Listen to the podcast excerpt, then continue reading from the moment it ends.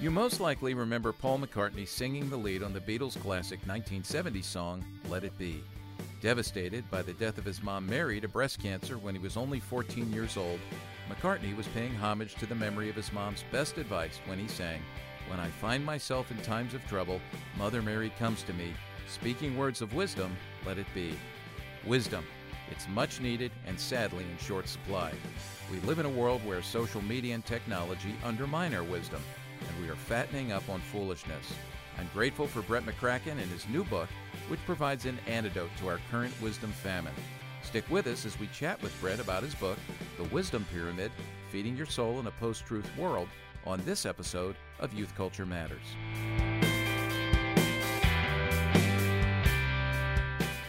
From the Center for Parent Youth Understanding, this is Youth Culture Matters. If you're a parent, youth worker, educator, counselor, grandparent, or anyone else who cares about kids, we're glad you've joined us for this practical, informative, and hope filled podcast.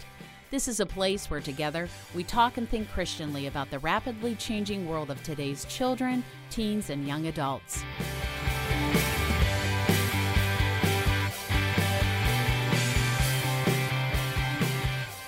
Well, welcome everybody to another episode of Youth Culture Matters. I'm Walt Mueller here at the Center for Parent Youth Understanding, and today we've got um, a great guest. We'll get to that guest in just a minute, but we're going to talk about something that is actually a huge cultural reality, and it's one that we need to reckon with. And and as we talk to our guest today, we're actually going to to learn about how to even put an antidote on that, and and we'll unpack that in just a couple of minutes. But I want to welcome Chris Wagner, as always, to the podcast. Chris is back there with the controls.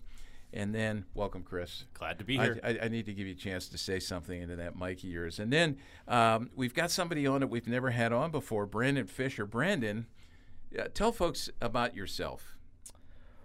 Wow, that's a yeah, that's well, a very uh, open-ended question. Like, what do you My do? exposure, yeah, uh, yeah, long-time listener to the CPYU oh, podcast, right, first-time guest. So happy to be here.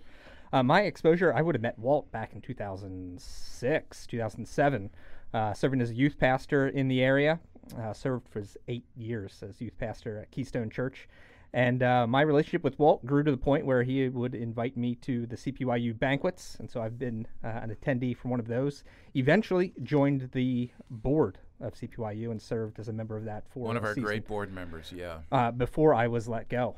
That's right, and I'm glad you admitted that. You want to tell everybody why you had to be excused. Uh, I was let go because I married your daughter. That's right. you could no longer serve. Conflict right. of interest. So we're glad to have you here, Brandon, and and I know uh, this is this is going to be fun to have you ask questions today. Let me let me ask you two guys uh, quickly a question just about fast food. Are you eating fast food these days, and if so, what's your favorite?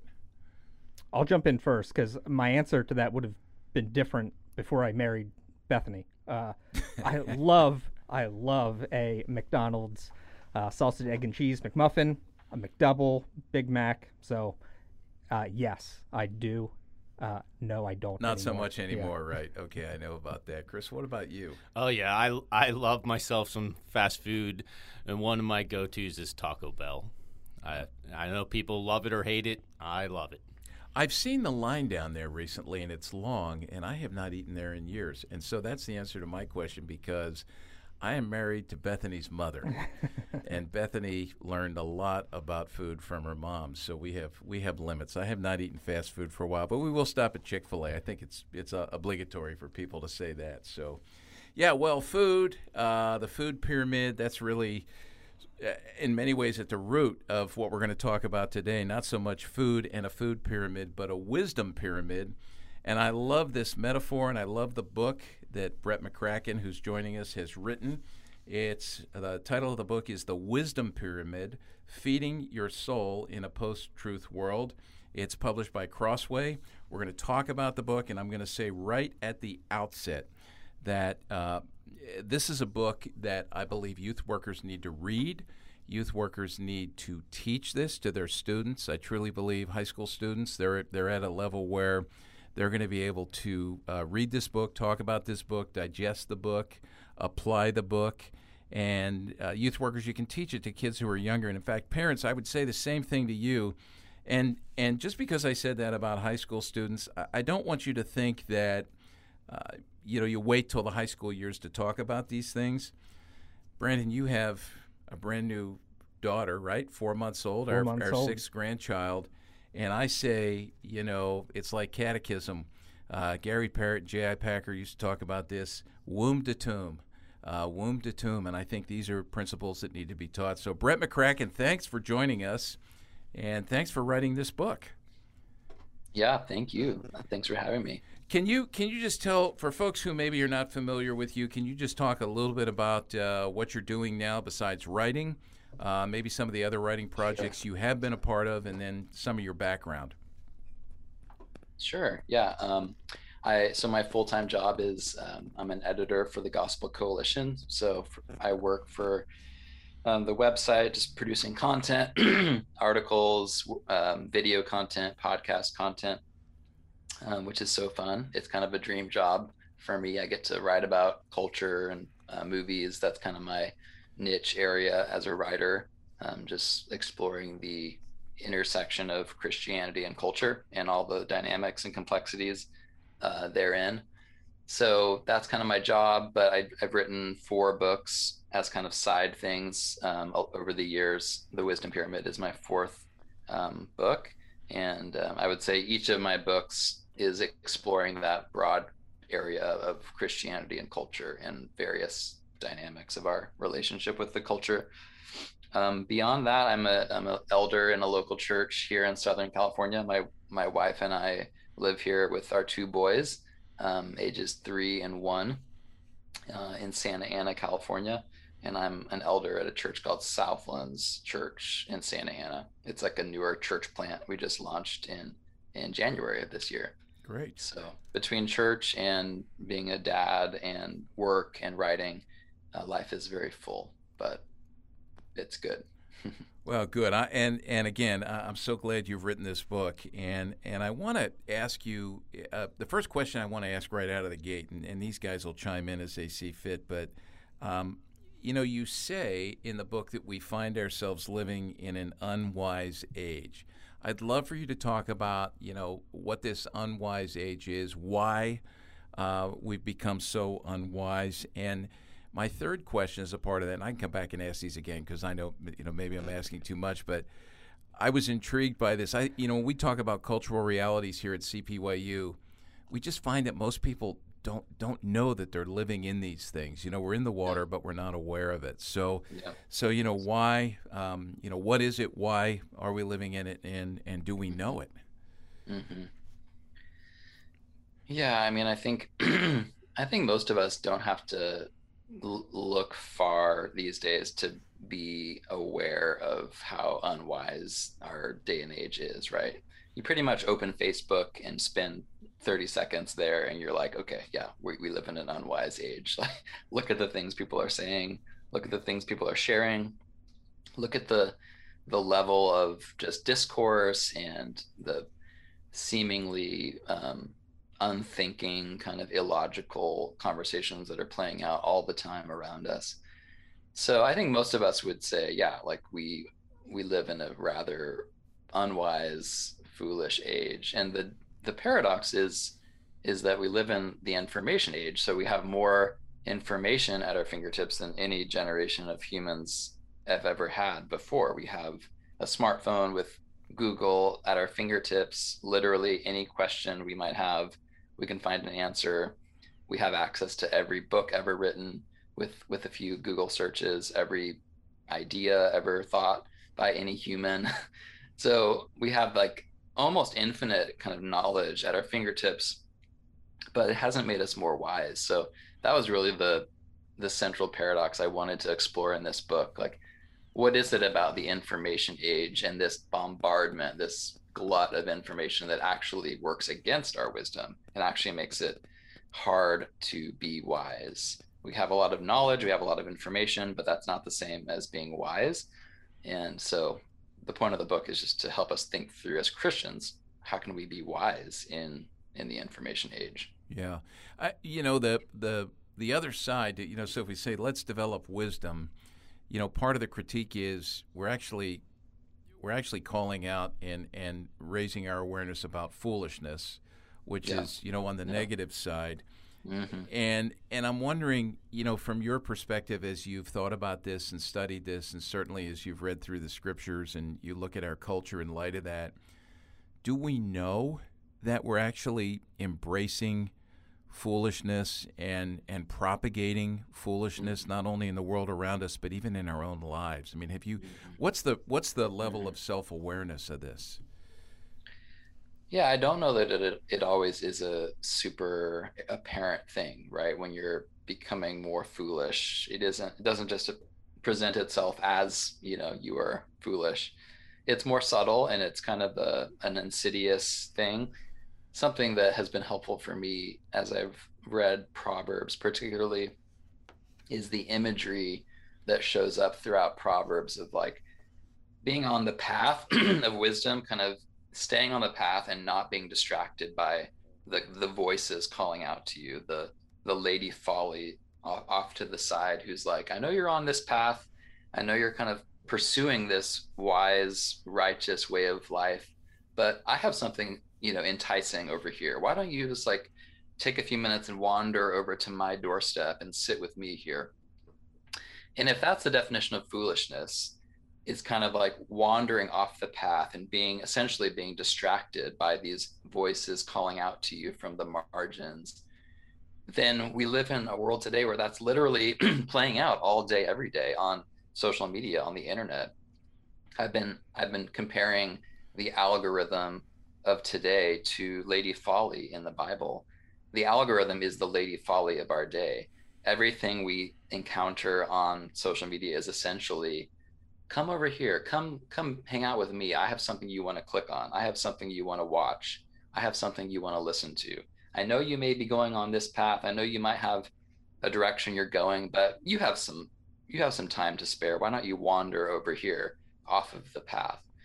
So i think that's where we see foolishness rising in the digital age is we have never been more distractible. We've never been so kind of meandering and unable to direct our gaze and our attention and our focus in one direction because there's voices all around us enticing us you know off the path of wisdom. And uh, it's hard to resist the the algorithm right? The algorithm is more and more sophisticated and it's really good at playing into exactly the sort of thing that we we want uh, whether it's a certain type of video a certain type of article um, they they know what how to get you. And so it's easier than ever to to be distracted. And thus it's harder than ever to be wise and focused and um, intentional. Yeah it's the it seems like the the volume of voices as well as the velocity of the voices coming at you that uh, there just yeah. seems to be maybe more opportunities for foolishness to uh, entice us than ever before yeah and you just pinpointed um, two of the three big um, sources of our sickness that I talk about in the first half of the wisdom pyramid. Um, the first one I talk about is too much. The volume of information works against our wisdom. And the second one I talk about is the speed. The, like you said, the velocity. Um, we live in a too much information world and a too fast information world. Both of those dynamics make it hard to be wise because when there's too much information all around us, it's hard to discern, you know, what is true, what is false. Our our brains are overwhelmed to the point of numbness. we are literally losing the ability to kind of sift and, and critically evaluate just because of the glut. Uh, and then the speed of information is it makes it so hard to be wise because everything incentivizes speed, whether in you know sharing your opinion on social media as quick as you can without giving much thought to it, or you know retweeting or sharing on facebook an article that you just read um, without necessarily taking time to think about is this the best thing to, to share? Like is this is the source of this article valid you know or could it be misleading? When you're going too fast you don't think about those questions. You're not careful. And you don't you don't take the kind of time to um, reflect critically which is what we need for wisdom What's uh, you mentioned two of the the symptoms, right? And and I love that in the introduction, so helpful, great for self examination. What w- what was the third? Yeah, the third one is that the world of information today is too focused on individuals. So it's not only that there's too much information, it's, it's not only that it's too fast, but it's too focused on me. Um, and this plays into like a bigger philosophical challenge that we're up against in today's Western culture, which is a very like narcissistic kind of look within yourself um, orientation of wisdom. The idea in our culture today is essentially um, follow your heart. You know, live your your truth. Like look within yourself to be the compass of of truth. And now the the very structure of information um, basically just adds another layer to that. So now you can build your reality online around you and your preferences and your um, preferred narrative, whatever whatever you want to believe about any issue, political issue, or any any like the pandemic, whatever you want to believe about COVID nineteen, you can build your information environment around that preference, and you can mute any voice that disagrees with you, and you can kind of opt out.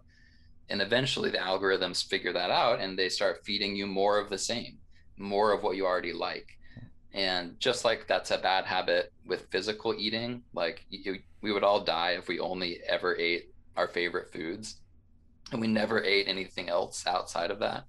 Um, that's not good for us physically and it's not good for us um, spiritually either to have this very like self-focused i'm only gonna consume information that pleases me and suits my my tastes um, that's a recipe for disaster and i think you're seeing it play out already in our society.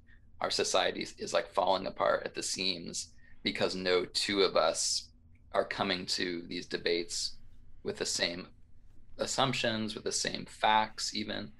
And that's because our, we're living in totally different realities. You talk about an epistemological crisis, uh, which I would guess is the surrounding the nature of or, or erosion of truth. But I, I mm-hmm. feel like you also mentioned the erosion of authority. Uh, how how are how does is the information glut uh, contributing to the erosion of those two things? Yes, yeah. I mean the the epistemological crisis is very connected to that crisis of authority. Essentially, epistemology is a big word for like how do you trust anything? How do you know what is true? And we've we were already in kind of a anti-authority authority world, you know, going back to I mean, you can take it back to centuries, but especially since the 60s. So for the last like half century in in Western culture, we've really been skeptical about authorities of every kind: churches, government, you know, family, parents. Um, and what happens when authority is degraded over time is no one kind of knows what to trust or who to trust. The the old um, kind of established voices of trustworthy truth are no longer trusted. So who do we trust? And that's why simultaneously it becomes more tempting to just default to yourself. When you can't trust anyone else, can't trust the government, can't trust the church leaders, can't trust anything, well, I guess I'll just look within myself. That becomes the most valid option. So it's kind of this perfect storm, right? There were already threads of anti establishment, anti authority going on.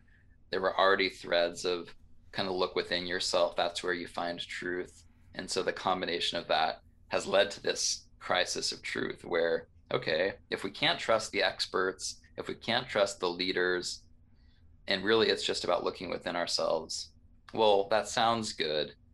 But what happens when I look within myself and come to one answer, and you look within yourself and come to the opposite answer?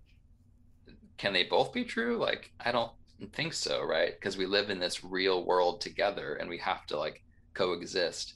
Um, so for example if if if my truth if i looked within myself and discovered that my truth is that red lights actually mean go in with driving. But another person looks within themselves and finds that red lights means stop and that's their truth. Well we can't coexist together with those two truths. They they contradict each other and literally there will be mass chaos in the streets car accidents every day if people kind of had different truths on that issue. So functionally it just doesn't work yeah. right? That that that philosophy of truth is within the individual self it just doesn't work. So um, we need truth to be outside of ourselves. We need it to be transcendent, and and yet we've kind of lost that uh, orientation in our culture. Yeah, what you just described, Brett, I mean, that's working itself out not only in our churches, you know, with the mm-hmm. arguments over over COVID, and you know, when you go back to talking about algorithms and feeding more of, of what we went and searched for, and and just you know, causing us to it, it's pounding the stake in further on what our truth is. But uh, mm-hmm. uh, the arguments in churches, I think about um, the discord in homes between the generations yeah. over this, and you know, as we talk, as you as you're describing this, I'm thinking about you know the red light and the green light. I'm going, oh yeah, you know, parents they can resonate with this because they're having conversations about sexuality and gender with their kids, not just at the level of ideas, but even, as you say, functionally within mm-hmm. homes as kids at younger and younger ages are making mm-hmm. these decisions rooted in this. And, and I, I just need to say this before we take a break that what I love about the approach you're taking here and how you're describing this to us is, you know, we're talking about symptoms, things that we see, and, and many of us obviously lament um, in the culture yeah. at large and should be lamenting in ourselves. But for you to dig deeper, as we all need to, down to the philosophical roots of this, because there are uh, th- these symptoms are downstream from ideas, and we typically Absolutely, don't know yeah. what these ideas are. And you know, I was thinking this morning as I was getting ready to chat with you just about, you know, how. Uh, well, Charles Taylor, you know, in a secular age, and a lot of what mm-hmm. he's written about in terms of expressive individualism, and I'm I'm working through some more of his thoughts on what he calls exclusive humanism, which is really all about, you know, all that is we have no room for God, right? So that the transcendent is gone, and now it leaves basically us and ultimately then me. Mm-hmm. And this is this is so much of what's happening, and so yeah. uh, when we come back from the break, what I want to do is talk just a little bit about how you moved from your understanding of the food pyramid to the mm-hmm. wisdom pyramid, which, by the way, is a very wise move on your part.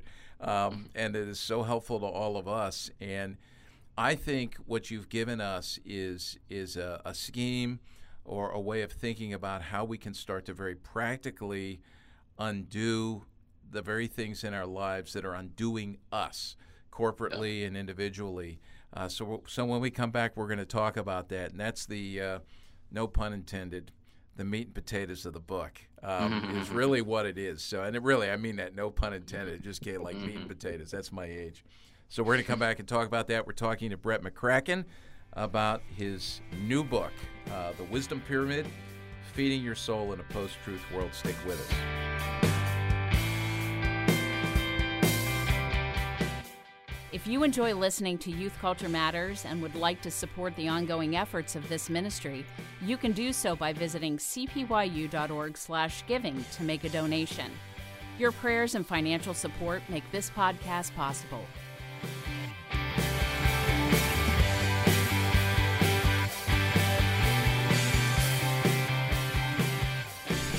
Well, I want to move from uh, more of a uh, you know a general conversation here about the book to something more specific as it relates to the title. And uh, go ahead, Brandon. You've got a question. Well, for Brett on that. Brett, I think that the pyramid itself is so brilliant. Uh, it's something I grew up with in elementary school, learning about mm-hmm. the food pyramid. And yeah.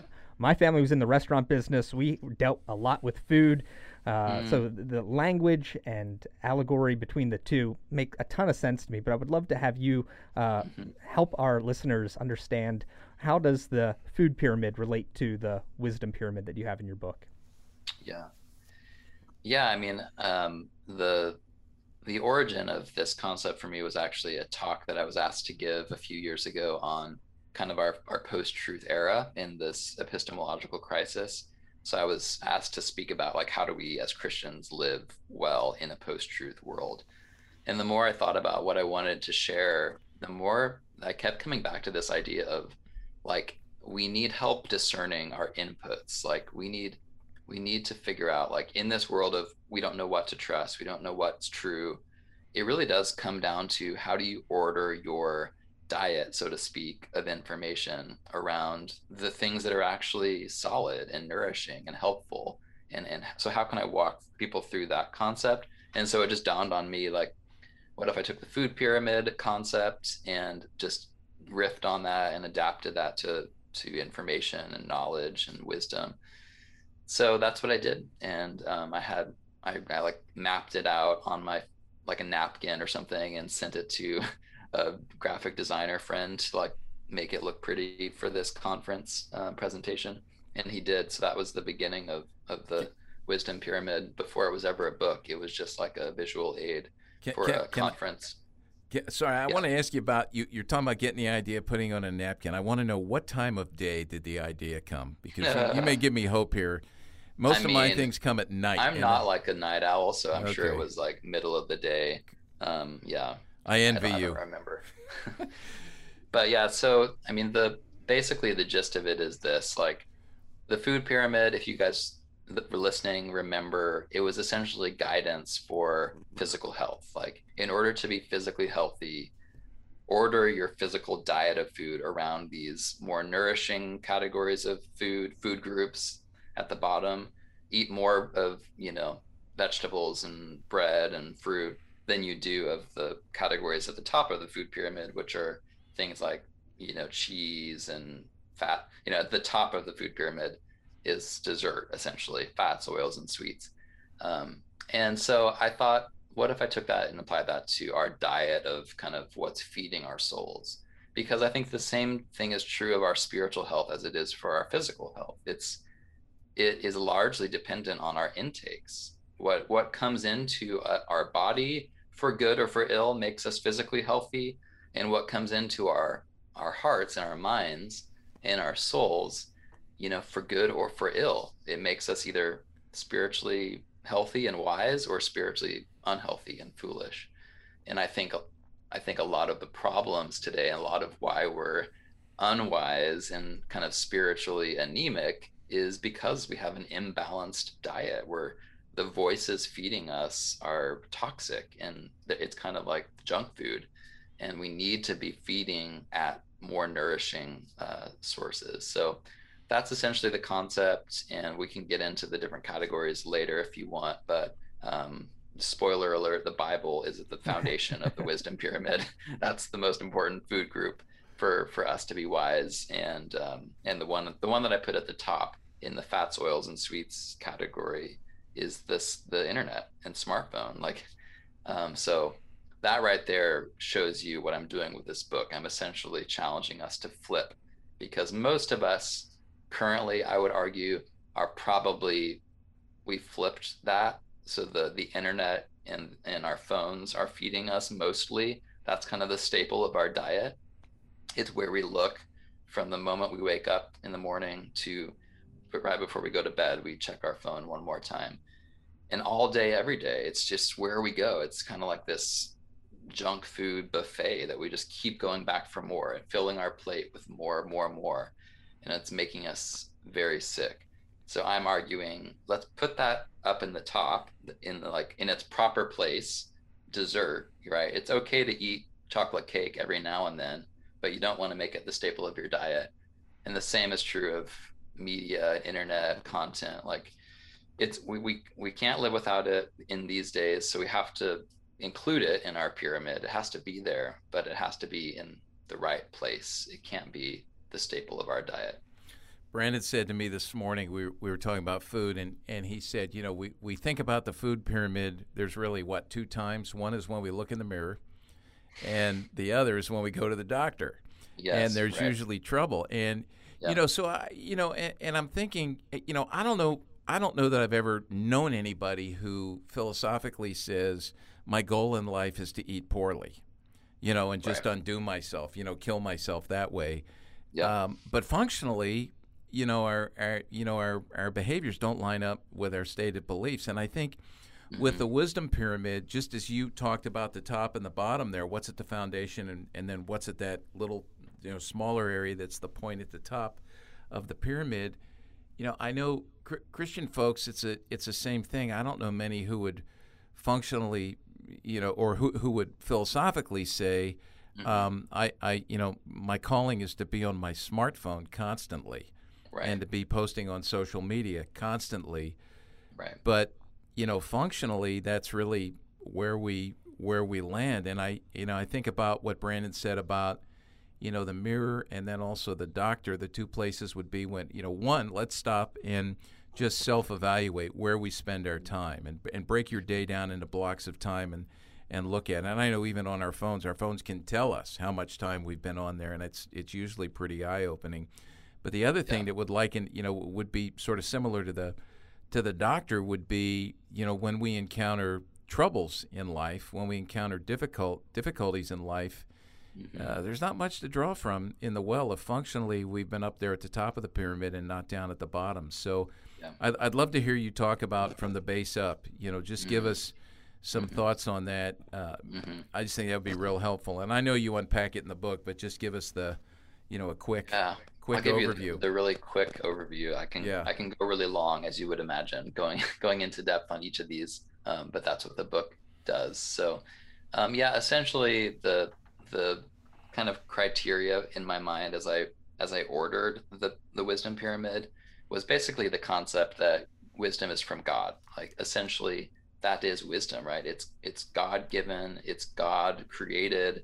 Um, so a life of wisdom, therefore, is a life that is oriented around the things of God. And so from the bottom up, it, it, goes from the most proximate to God, the closest that we have to the wisdom of God in scripture. That's literally his direct speech to us. So that's the closest we have. And then the next levels up are slightly less proximate to God, but still close to him. And then at the top, social media, you know, is it's basically robots are dictating that information. So it's not it's very far from God most of the time. Um, so yeah, from the bottom up, it's the Bible at the bottom, God's direct word to us. The second level is the church. So my thinking here is proximity to God, right? The, the church is God's people. It's His presence among His people. It's His chosen kind of institution for His mission to be carried out in the world. Um, so we become wise as we commit to a church, as we grow as in a church. Uh, and a church can be a, a, really helpful way to interpret scripture and to kind of unpack that most foundational level of wisdom in, in the Bible and, and learn how to apply it to our lives. The third level is nature, which is sometimes surprising to people. And I get a lot of questions about why did you put that as the third most important category of wisdom? and it's the same idea like it's proximity to god nature is god's creation he made this this is his handiwork there's no human mediation here like this is god's literal handiwork so when you look at nature when you really study it examine it spend enough time outside without your phone distracting you to actually like look at the trees and the sky and the, the flowers and the animals like there's things we can like learn about God. Um, even scripture says this, right? The heavens declare the glory of God. Psalm 19, um, Romans 1, Paul talks about how even pagans who never hear the special revelation of the gospel, they've never heard the name of Jesus, they have no excuse to acknowledge God because of the world that he made, because of what they see and touch with their their senses so nature has a lot to give us in terms of learning about God and also leading us to worship God. It's one of the themes that I, I come back to throughout the book is this idea that wisdom is not just what comes into your mind. It's it comes through all of our senses and it's ultimately as much about your heart and the posture of what you love as much as it is what you know. And I think things like nature can really stir our hearts to praise the creator for what he has made. And and that's a good thing for our wisdom to to to praise God. So then um, after nature, I have a category for books, um, and this is like kind of common sense, I think, for people like become wise by reading books. But uh, one thing I really focus on in that chapter is not necessarily the content in books, but the the very format of reading a book is helpful for our wisdom because it slows us down, it focuses our attention, in a world of scattered attention where we tend to go like a mile wide and inch deep. A book is really an exercise in going slow and deep in one topic and, and giving our attention um, to someone else's perspective for a long period of time rather than just reading a tweet about a subject matter. To read a book is to train yourself to listen well, to think critically, and I think that that's an, a, lost art in today's world that we need to um, recover. And then so the second to the top category is um, beauty, and this is um, kind of the arts, culture, movies, music, you know, poetry, photography, things like that. Um, and the reason why beauty is important for wisdom is that it speaks to that that fact that wisdom isn't just cerebral. It's not just facts in your brain. It's things that you encounter primarily through your senses, through what you hear, what you watch, what you taste, what you touch. Um, it's about your heart and the love component. Um, and beauty really stirs our affections. And uh, I think beauty can be a really valuable part of the wise life, the, wise Christian life, because I know for myself, some sometimes my most worshipful experiences with God are are when I'm around beautiful things, whether it's in a beautiful cathedral or listening to a beautiful hymn in church and hearing the voices around me sing these beautiful melodies. I mean, there's a reason why like church has always included singing.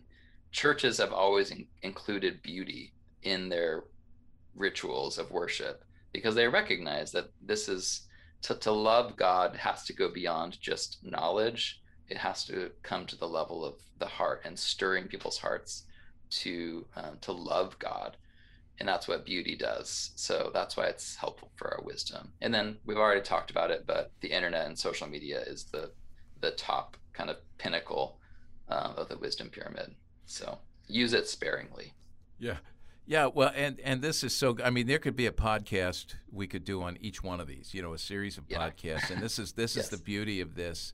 And uh, yeah, I, I want to mention this. It, it, the book is so accessible. It's not overwhelming. It's not you know super long when you pick it up. It's not like reading Charles Taylor's Secular Age. You know, mm-hmm. where you mm-hmm. have to get like a you know a, a, moving cart to move it from room yeah. to room. But you know, yeah. so it's 167 pages. Wonderful to go through now here's what I love just what you just described there, just the way you have woven uh, good theology, good biblical theology, along with a great theology of faith and culture, especially when you talk about, uh, you know, beauty and, and books, mm-hmm. which is, mm-hmm. are so important. I have a thousand questions there. Mm-hmm. Um, but you know, l- let me ask you this because I'm, I'm looking at the cover and I, I am thinking, you know, if you're going to judge a book by its cover, this is a good cover. I love this cover. It's it's great. It is, you can yeah. actually teach from the cover. Yes. But uh, so judge this book well by the cover. But you know that second level of the church. One of the trends we're seeing now is just. Um, vacating the church, walking away from yeah. the church, being hurt by the church. I'm never going back because the church has hurt me. Um, yep. You know that kind of language, or you know, I'm thinking of those who would say, "Well, you know, I'm gonna I'm gonna bypass the church and I'm gonna go up to that next level of nature. I can just worship God out in the woods. Yeah. You know, God's everywhere right. and almost verging on pantheism. But yep. you know, how would you talk to uh, believers who, you know, self-proclaimed believers, followers of Christ, would say, "I just don't have room." For the church, I mean, the church mm-hmm. is just a mess. It's just a bunch of messy people. Yeah, yeah, I mean that's it, that's a very real dynamic and challenge in today's world. And um, my my last book before the Wisdom Pyramid was all about the church. It was called Uncomfortable, and it was the subtitle the ch- the awkward and essential challenge of Christian community. And essentially, I'm acknowledging I'm like yes, like the church is challenging. It is gonna create friction for you, and there are uh, there's a thousand reasons why you would want to quit going to church. And we, I think we can acknowledge that and be honest about that and not pretend like church is this very normal kind of cultural thing that is easy and, you know, comfortable. I think when we, when we do frame church that way, it doesn't end well, right? Because it's misleading. It's basically selling something under false pretenses that's kind of where the seeker sensitive movement, I think, led some people astray. It framed church as this consumer friendly experience that is only going to kind of make your life easier and give you what you want. and that's just not what church is about and so we just have to be honest with people so that's step one is saying like yeah like jesus like founded this institution and from the very beginning like it was not this easy thing. It was it was more about pick up your cross and follow me than it was come to be served with a a nice ear candy sermon and fun music and good coffee. Like that was never the idea for what church was. It, it was always this costly community of people being grown into christ likeness and um, and yet to be grown in anything in life is going to be uncomfortable right? If you want to like become more physically fit you don't do that by being comfortable on your couch. Like you do that by being willing to to get you know out there and exercise and eat well and those are not comfortable things right? So that, that was kind of the premise of my last book is like look we need to embrace the discomfort of church and that's countercultural because we live in a consumer culture that basically tells us like never choose to do anything that makes you uncomfortable. Like in a world of all these options like why not why not just always go with the thing that you know fits you and your tastes and preferences and never challenges you. And yet we never grow in life if that's our mentality. Like we will only grow if if we're serious about wanting to grow spiritually then we then we will go to church because you're you're just not going to grow spiritually on your own. Like you're just not. Like you need community. You need people to challenge you to point out your blind spots and you to them right? That's the beauty of community. That's why exercising in community is t- tends to be more effective than exercising on your own right and the same is true of church so yeah i mean there's a lot i could say about what i would tell the young person today who's considering like not going to church but and I get into that a lot in the chapter on church and the wisdom pyramid. But I, I would just say, like, if you want to grow as a Christian, if you care about becoming more like Jesus, the church is your best shot to do that. Committing to a church, even when it's uncomfortable, even when there's friction, um, it's worth it. Well, one of the things I love uh, that I've heard you talk about before is considering culture as a kind of soup.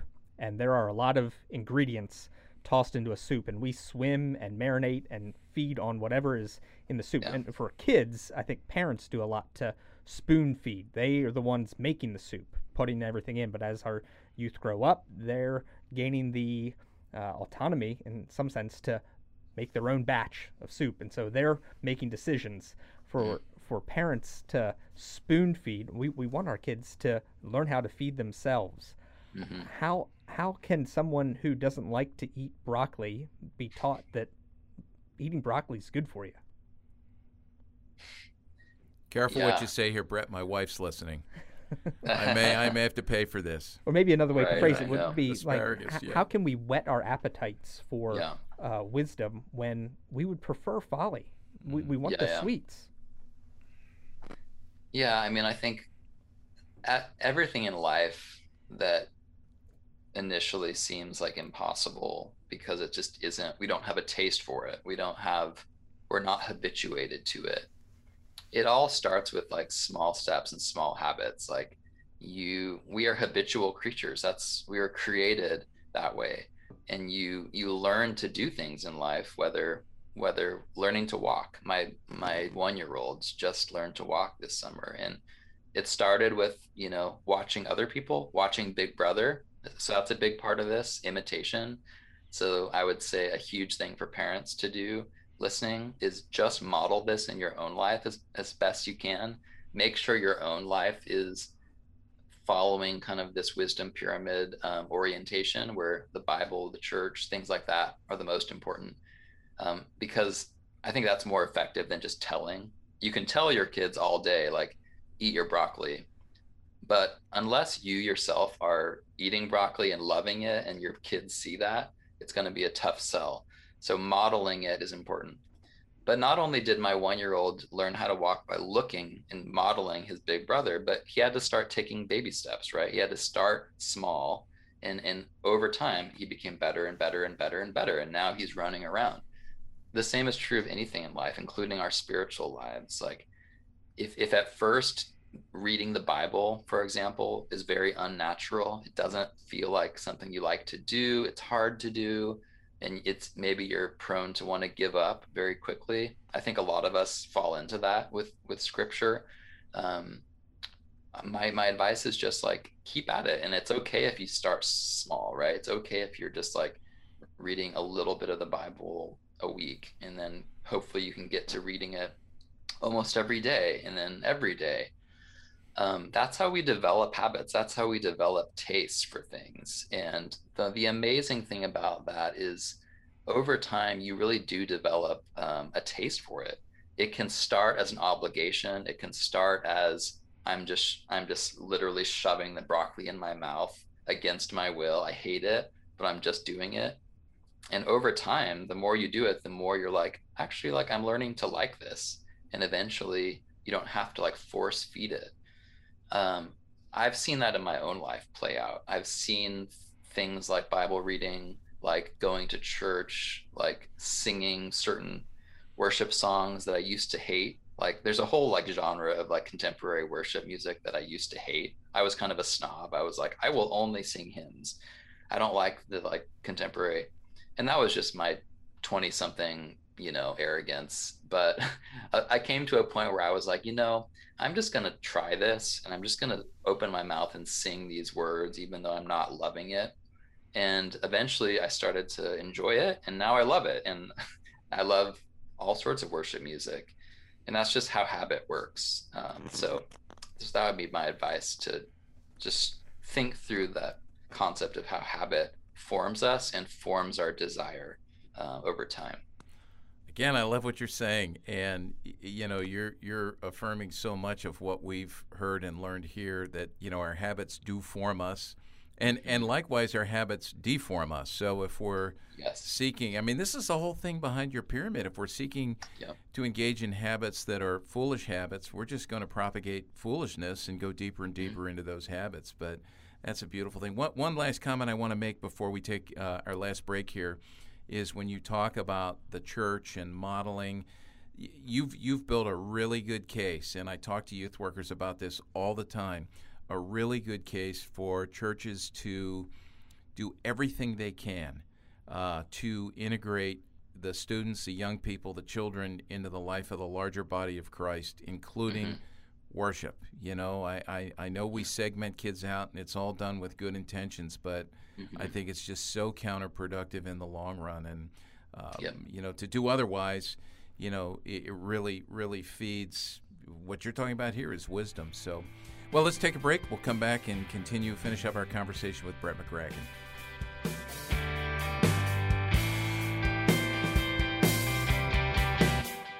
Hey, youth workers, I want to let you know about a podcast resource we've recently launched here at CPYU that's just for you. Our brand new The Word in Youth Ministry podcast is a podcast by youth workers and for youth workers that will help you build and improve your ability to teach the Bible and theology to your students. There is not a more important discipleship task than correctly teaching the truths of God's Word to the kids we've been called to lead. We want them to hear the biblical narrative over and above the constant 24 7 noise of the cultural narrative. So check out the Word in Youth Ministry podcast. You can find it at cpyu.org or wherever you get your podcasts.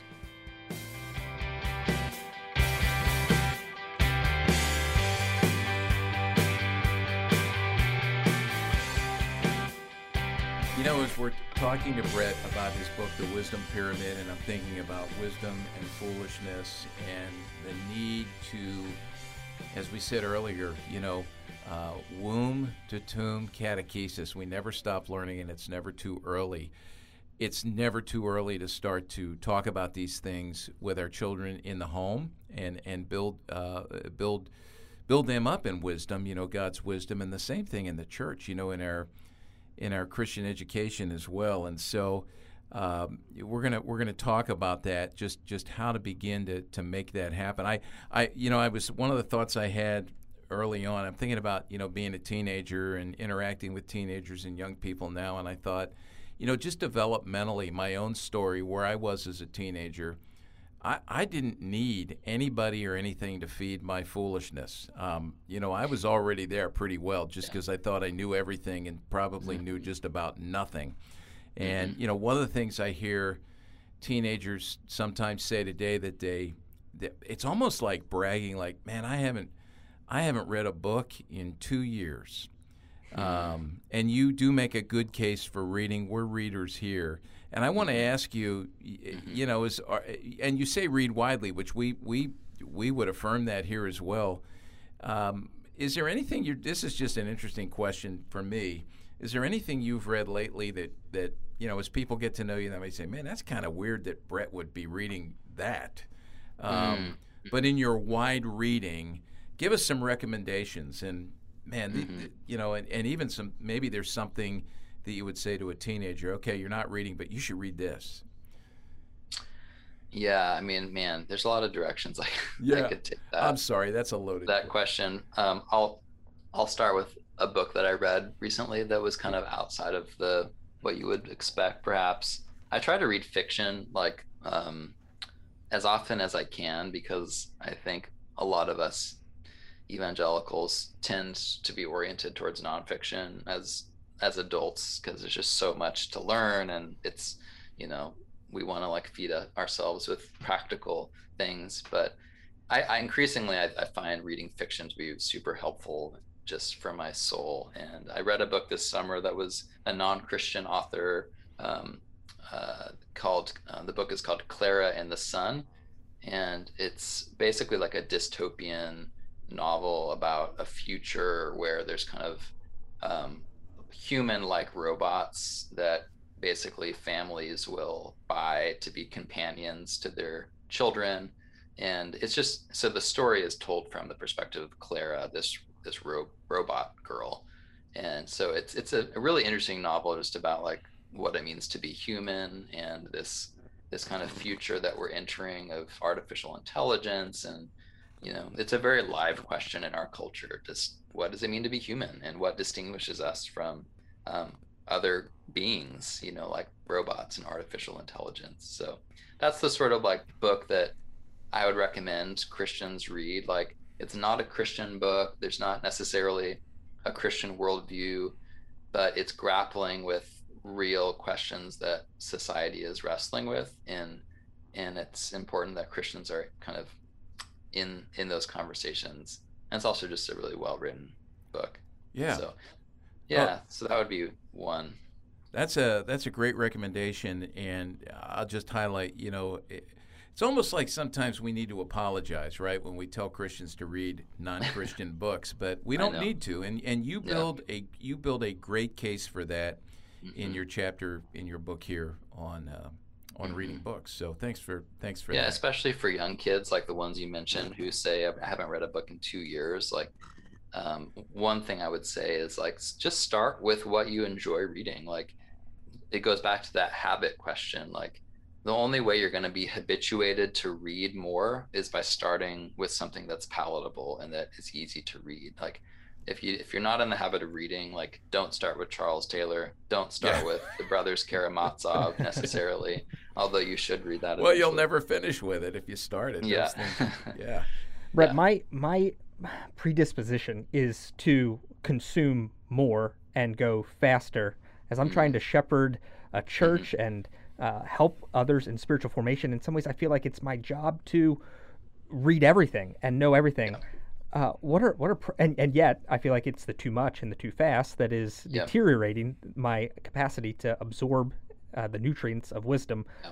How can I fight against my tendency to fight for faster and more? Yeah, that's a great question that I I wrestle with myself because I I'm a voracious reader and my my Amazon wish list is like overwhelming to look at because it's so long and there's always good books out there and we do live in an age of kind of a, a wealth, an unprecedented wealth, wealth of good content and good resources. But there is so much. There's such a thing as too much of a good thing, and um, I find myself sometimes like just going too fast through quality books just to kind of check it off my list and to be able to move on to the next one. And I don't think that's health healthy. Um, so yeah, I think wisdom is actually like part of it is just releasing yourself from the burden of omnipotence and you know so much of wisdom honestly is just being okay with your limitations. Um, i am not god. I can't be omniscient. I can't be omnipotent. I can't be omnipresent. That's just not possible. But embracing those limits and realizing it's okay to miss out on a lot. Like fomo can be an enemy to wisdom i think when we feel like oh, i have to read that i have to watch that i have to read that article like it you'll end up just filling every square inch of your life with more content. Everything is just more content. And even if it's all good content like that's still a bad thing. If if you if you eat too much broccoli like that can actually be bad for your health. Like so even the healthiest food um, if you have kind of a binge diet of like only eating it constantly eating it it's not going to be good for you. Like the richest food like um, is actually bad in huge proportions. So so you don't want to read like really meaty rich books so fast and so constantly that your body never has time to really digest it. That's... your soul never has time to kind of process it and turn it into something of value for your wisdom so yeah i would just say like release yourself from the the burden of having to read everything be okay missing out on a lot of good things. Um, it's okay that you don't read, you know, most of the award-winning novels that came out in 2021. Like, it's okay that I'm I'm never gonna get to the bottom of my wish list of books. That's okay. We're humans. We have limits, and um, and we need to embrace those. Yeah, when I was in high school, I remember I would go to uh, senior high on Sunday nights uh, Bible study on Wednesday mornings. There was a, a parachurch ministry involved with on Saturday night. There was so much opportunity for good places, but I don't feel like I ever digested everything mm-hmm. because there was just mm-hmm. too much good stuff. Mm-hmm. So picking yeah. something and going deep and slow with yeah. it seems to be a good antidote. Hey, hey, Brett, just to jump off what you just said before we finish up with some practical things, you know, guidelines for parents and youth workers with the reading, we've talked about this a lot here, and you know, so so you're an avid reader, and you're you're promoting that, you're you're pushing us rightly towards that, but you've also done a lot of work in the area of technology, and that's what really mm-hmm. occasioned this, our mm-hmm. misuse mm-hmm. of technology or overuse, let's say. Mm-hmm. Do you have any preferences or thoughts on reading on screens as opposed to mm-hmm. reading, mm-hmm. you know, an actual paper book? physical? Yeah, um, I mean, this is more of a personal preference thing. I, I, I haven't really like worked out my philosophy on this in terms of what I recommend for others. Oh, that's your homework verdict, now. That's your homework. Yeah, I think the verdict is still out in terms of like whether it's all the same, like whether you read a book on Kindle or audiobook or physical book. Is it are we getting the same kind of nutrition in either format? Um, I'm not sure. Um, personally, I always prefer a physical book, and that's because um, when I've tried to read books on my phone, like on Kindle, I, I just get too distracted and I tend to kind of go back and forth between apps. Whereas with the physical book, I have I have the ability to literally put my phone in another room far from me so that I can like focus on on reading. And I also just I'm a note taker so I like to like mark up um, the margins of books and um, so that's me. That's my yeah. preference. But um, audiobooks i'm intrigued by. Um, I, I don't listen to them myself but i've been told by some people that listening to books on audiobook for them it actually like um, processes better you know in their mind so and, and there's an audiobook version of the wisdom pyramid so people can read it they can listen to it if they prefer to um, so i read the physical mm-hmm. copy. Brandon read. I read, read it on, on my on iPad. A, on an iPad, yeah. yeah. Which, okay. And and how did the Lord bless you after that? reading it on your iPad. Where is your iPad right it now? It is at Terminal B at Philadelphia Airport. So if you can find nice. somebody out there is listening, yeah. send it to my yeah. address. You, yeah, for parents who are looking to uh, help their kids mature to be good feeders, um, what are what are practical things that parents can do to help kids? Uh, and, and maybe I'll throw in youth workers as well uh, to mm-hmm. be directing kids to good mm-hmm. sources of wisdom. Mm-hmm. Yeah, I mean, one like really practical thing that I I, I I say in the book, and I, I say it when I'm speaking. Last week, I was actually speaking to a, a junior high, high school youth group at a church, and this is one of the pieces of advice I gave to them. Um, just be intentional rather than passive with how you use devices. So, so much of how we use our phones and our computers these days is just passive. We open our phone whenever we have five minutes to spare, when we're just waiting for something, when we're walking down the street, when we're like at Starbucks waiting for our latte to be done, we just pull out our phone with no reason. We're, there's nothing in particular we need to do, and we just start scrolling. And it's just kind of the habit that we've gotten into. And I think that's where we get into trouble. That's where we're very susceptible to the algorithm just kind of taking us off of the path and drawing us into whatever distraction it wants to draw us into.